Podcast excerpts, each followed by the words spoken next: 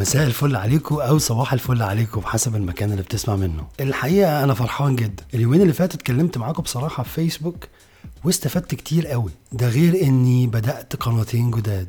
واحدة فيهم للموضوعات العلمية والتكنولوجية ومراجعات الأجهزة والتانية للجيمنج يعني بقى في ثلاث قنوات بيقدموا ثلاث حاجات مختلفة. وتقدر تشترك في اللي أنت عايزه منهم أو تشترك فيهم كلهم. ودي تبقى حاجة زي الفل. ولا إيه رأيك؟ وعشان كده هتلاقي اللينكات في ال description بتاع الحلقة. سهلة أهي. اشترك وانت بتسمع. وبعدين كمان النهارده أنا قايم نشيط قوي. كتبت الفيديو الجديد اللي هيكون عن إزاي تبدأ برمجة وحضرت البودكاست ده واللي هيكون مختلف عن الحلقتين اللي فاتوا تماما. وده عشان هجاوب فيه على أسئلتكم اللي كتبتوها في صفحة Geek Knowledge قبل ما أبدأ عايز أقول إن فكرة البودكاست دي عظيمة جدا. وشكرا للي اخترعها الحقيقة. أحلى حاجة إنك تقدر تسمعه في أي مكان. في العربية في المواصلات في الشارع في الشغل على السرير. أي حتة. المهم تليفونك والهيدفونز. السبب إن الإجابات النهارده على الأسئلة معمولة بودكاست عشان الكل يستفيد منها بدل ما أرد على شخص واحد في التعليقات.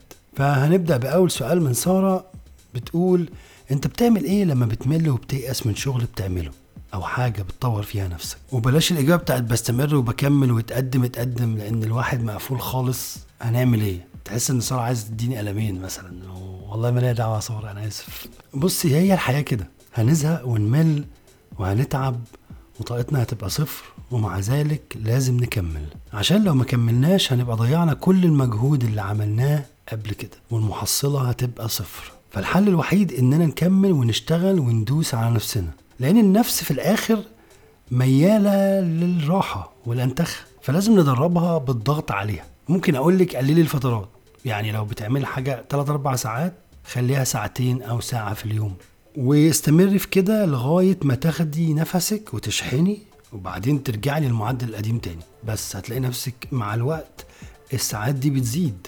كمان حاولي تخلي الموضوع فيه شوية فن يعني اللي هو مش بس كتاب وورقة وقلم وقاعدين بنقرأ ونذاكر ولازم نخلص كل ده. لا ساعات بنحتاج راحة اللي هو ممكن آه، دوري في يوتيوب على فيديو مرتبط بالموضوع دوري على فيلم حتى مرتبط بالموضوع وثائقي مرتبط بالموضوع الموضوع اللي انت بتذاكريه يعني. وابدأي اتفرجي عليه ولما تتفرجي عليه هتحسي بتغير هتلاقي نفسك فهمتي حاجة جديدة هتلاقي نفسك عايزة تقري أكتر من المصدر اللي انت بتذاكري منه. متهيألي ده ممكن يساعدك اللي أنا قلته. بالتوفيق ويا ريت تجربي وتقولي لي عملتي إيه. وما تزعقليش تاني يا سارة. التعليق التاني كان من أحمد طارق وكاتب كذا سؤال. أولهم بيقول الطموحات الكبيرة غلط ولا صح؟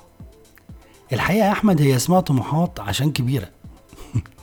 يعني هي في الأصل اسمها طموحات لأنها كبيرة. ولازم طموحك يكون كبير وأعلى من قدراتك دلوقتي. ليه؟ عشان تطور نفسك عشان توصل. فأنت لما تشتغل على نفسك هتطور نفسك وتوصل للحاجة الكبيرة اللي أنت عايزها.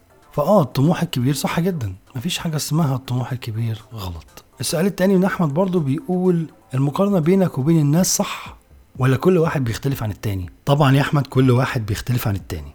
وكلنا بينا فروق فردية لا يمكن إنكارها بس برضو مشتركين في حاجة. بنعرف نتعلم لو عايزين. فلو هو عبقري وتعلم البرمجة في سنة انت هتعملها برضه بس في مدة أطول شوية. ويمكن انت أصلا عبقري وانت مش عارف ومش هتعرف إلا لما تجرب. فشوف حد تقارن نفسك بيه في المجال اللي انت عايز تنجح فيه عشان تعرف هو مش إزاي عمل إيه اتطور إزاي وصل للمكان ده إزاي وتعمل زي سؤال من عبد الرحمن بيقول أنا داخل على العشرينات وعايز أفضل كتب أقراها. هعمل لك بوست مخصوص عن الكتب المفضلة عندي يا عبد الرحمن. عشان في ناس كتير سألوا عنه. بالنسبة للجزء التاني من سؤالك عن الحرية المالية انت محتاج تشوف بتحب إيه وتعمله وتكسب منه. سهلة اهي.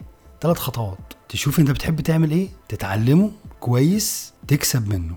بقى عندك حرية مالية. شكرا. شكرا. محدش يسقف. فالموضوع سهل جدا. اقعد مع نفسك اكتب المجالات اللي بتحبها ورتبهم من الأكثر طلبا للأقل. وتعلم أول واحدة وابدأ في أقرب وقت. بس أول ما هتبقى كويس فيها ابدأ اشتغل. اشتغل أونلاين.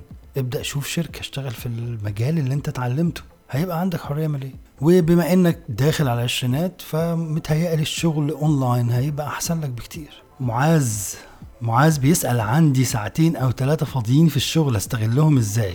قبل ما أجاوب عايز أقول إن معاذ علم نفسه إنجليزي يا جماعة. زي بالظبط بس الفرق إنه دلوقتي هو خد آه مسار التدريس يعني هو بيدي كورسات دلوقتي.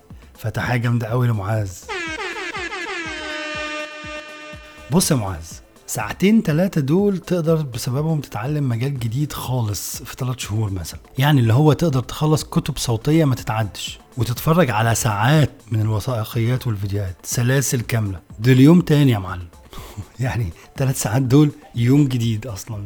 فنصيحة من أخوك اقعد مع نفسك شوف المجالات اللي بتحبها ونفسك تتعلمها أو تعرف عنها أكتر وابدأ في حاجة منهم. ولو عايز تكتبهم في رد على التعليق بتاعك ونتناقش سوا يا ريت تكتبه. أنا متأكد إن الإجابة دي هتنفع ناس كتير قوي. فلو لسه بتسمعوني وما زهقتوش مني شيروا البودكاست ووصلوه لغيركم. نيجي بقى لسؤال من سيد توفيق بيقول في رأيك إيه أهم تطبيقات تكنولوجيا IOT أو إنترنت الأشياء وممكن تستخدم لغاية فين؟ يعني أقصى استخدام ليها إيه للناس اللي ما يعرفوش إيه هو ال IOT أو إنترنت الأشياء هي تكنولوجيا خاصة بربط حاجات عادية بالإنترنت أو الواي فاي. يعني يربط أي حاجة عادية جدا حواليك بالإنترنت أو الواي فاي. زي مثلا نظام منزلي بيعرف إنك في الطريق فبيشغل التكييف على درجة الحرارة اللي بتحبها ويشغل سخان المية عشان تاخد دش. وممكن لو سبت الأكل على الميكروويف آه، الأكل في الميكروويف ما بتخش على الميكروويف إزاي؟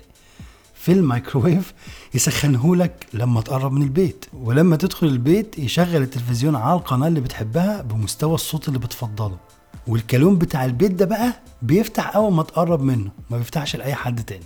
زي ما إحنا شايفين أو زي ما إحنا سمعنا الاستخدامات كتير قوي وممكن تطبق على أي وكل حاجة تتخيلوها. الحقيقة إني أقول إيه أقصى حاجة ممكن تعملها هبقى كده بحط حدود لتكنولوجيا تطبيقاتها ملهاش حدود. فال IOT تكنولوجيا ممكن تطبق على حاجات كتير كتير كتير جدا في حياتنا صعب عدها حتى دلوقتي في الحلقة دي. السؤال التاني من سيد بيقول لو الآلة بتستخدم في كل حاجة تقريبا ليه ما بيستثمروش في تطوير أفضل أنظمة ذكاء اصطناعي للحرب والجيوش؟ اولا سيد الذكاء الاصطناعي ما زال تكنولوجيا ناشئة وفيها عيوب وبدائية جدا. يعني برغم كل اللي أنت بتشوفه فهي ما زالت بدائية. ده غير إن فيها عيوب ممكن تتسبب في مشاكل كبيرة قوي من الناحية اللي أنت بتسعى عليها. فلازم تخضع للتطوير والتجربة لوقت طويل قوي قبل ما يشتغلوا على استخدامها في مجال خطير جدا. زي الدفاع. السؤال الثالث من سيد برضو البني آدمين هيعملوا إيه لما الروبوت يسيطر على كل المجالات وياخد مكان البشر في الشغل؟ تن تن تن. هل هيبقى في مجالات متاحة للبشر وممكن تكون إيه؟ بص يا سيد مع ايماني الكامل بأن ال robots هتاخد شغلنا وهتبقى سبب في التخلي عن بشر كتير بس مازال ال robots دي محتاجانا لبرمجتها تصميمها مراقبتها توفير الطاقة بتاعتها. حتى لو الذكاء الاصطناعي وصل لمراحل متقدمة قوي هيبقى لسه في بشر شغالين على حاجات خاصة بالمجالات اللي هيشتغلها الروبوت زي مثلا الجراحة. هتفضل تحت إشراف جراحين من أول تزويده بالمعلومات لغاية مراقبته عشان تتجنب أي حوادث. الخطأ البرمجي وارد جدا في أي برنامج مهما بلغت دقته. كمان أي نظام حماية مهما كان لازم فيه ثغرة. فال security زي ما انت شايف كل يوم اختراقات بتحصل فلازم يتأكدوا إن لما يبقى فيه نظام زي ده يبقى فيه حد بيحميه. فده أدي مجال تاني برضو مطلوب عشان حماية الأنظمة دي. السؤال الرابع من أسئلة السيد العميقة. لو إحنا عارفين أسباب الاحترار أو ال global warming ليه ما بنحلهاش؟ عشان الجشع والجهل يا سيد. عشان ممارسات البشر اليومية اللي هي أصلا جزء من الاحترار من أسباب الاحترار. وعشان لسه لغاية النهارده في ناس أصلا مش مصدقين في الاحترار وشايفين إنه مؤامرة عالمية. مش عارف إزاي الاحترار مؤامرة عالمية. يعني مؤامرة عالمية مع الشمس مثلا مؤامرة عالمية مع الغلاف الجوي مش فاهمك. المهم سؤال كمان من أحمد بيسأل عن استغلال الوقت وده أنا جاوبت عنه قبل كده في البودكاست ده. السؤال التاني بيسأل عن الاستمرارية. أنا دايما بقول الاستمرارية أهم حاجة عشان تعمل أي حاجة. فعشان تستمر ما تكترش على نفسك. قسم وخلي الوقت بحسب طاقتك. يعني أنا ممكن أقعد أكتب ساعات دلوقتي. ممكن أقعد ساعات أكتب. اللي هو أكتب ممكن 3 4 ساعات في اليوم. بس من 10 سنين كنت بكسل أكتب سطر أصلا. ومع الوقت بقيت أكتب كل يوم والسطر زاد بقى سطرين وبقى صفحة وما بقاش في حد عارف يخليني أبطل كتاب. بكتب كل يوم. بكتب بس كده في الفن ساعات بكتب حاجات و... وأنا مش هنشرها أصلا بس بكتب. فهو عشان تطور أو عشان تستمر في اللي أنت عايزه ما تكترش على نفسك. خلي الموضوع دايما فيه فن يعني اللي هو مش مش مش لازم تعمل كده. أربع ساعات تكتب موضوع. أنا بجز على أسناني وأنا بتكلم. آه ف يعني مش لازم تكتب. لأوقات طويلة. اكتب ساعة في اليوم. اكتب نص ساعة في اليوم. المهم إن أنت تكتبها وخلاص. وبعد كده مع الوقت انت نفسك هتبدأ تجي لك أفكار. أنا طبعا يعني أنت ما أعرفش إيه المجال اللي أنت عايزه بس أنا بقول على موضوع الكتابة. أنت نفسك هتبدأ تجي لك أفكار للكتابة فتبدأ تدور على مصادر أكبر منها آه، أكبر من اللي عندك يعني أو أكتر من اللي عندك. إيه أكبر دي؟ أكتر من اللي عندك عشان تدور أكتر فهتبدأ تقرأ وهتبدأ كمية آه، آه، اللي بتكتبه هيبقى أكتر وأكتر وأكتر. هيزيد وكل ما معرفتك تزيد كل ما كتابتك تزيد.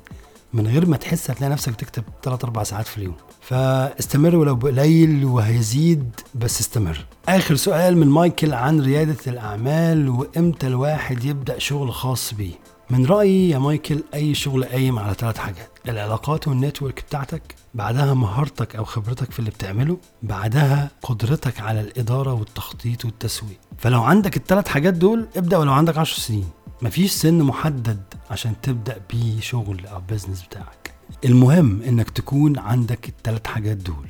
أهم ثلاث حاجات في أي business من رأيي طبعا. فمفيش سن محدد طالما إنك قادر توصل للعميل وعندك network تاخد الخدمة منك. الحقيقة يا جماعة النهارده الحلقة عجبتني. أنا شخصيا لذلك هعمل لها like وه share ها زي ما أنتوا هتعملوا دلوقتي صح؟ أنتوا وعدتوني في الأول. اتبسطت جدا بالأسئلة وأتمنى تكونوا استفدتوا كمان. ونتقابل البودكاست الجاي. وليد طه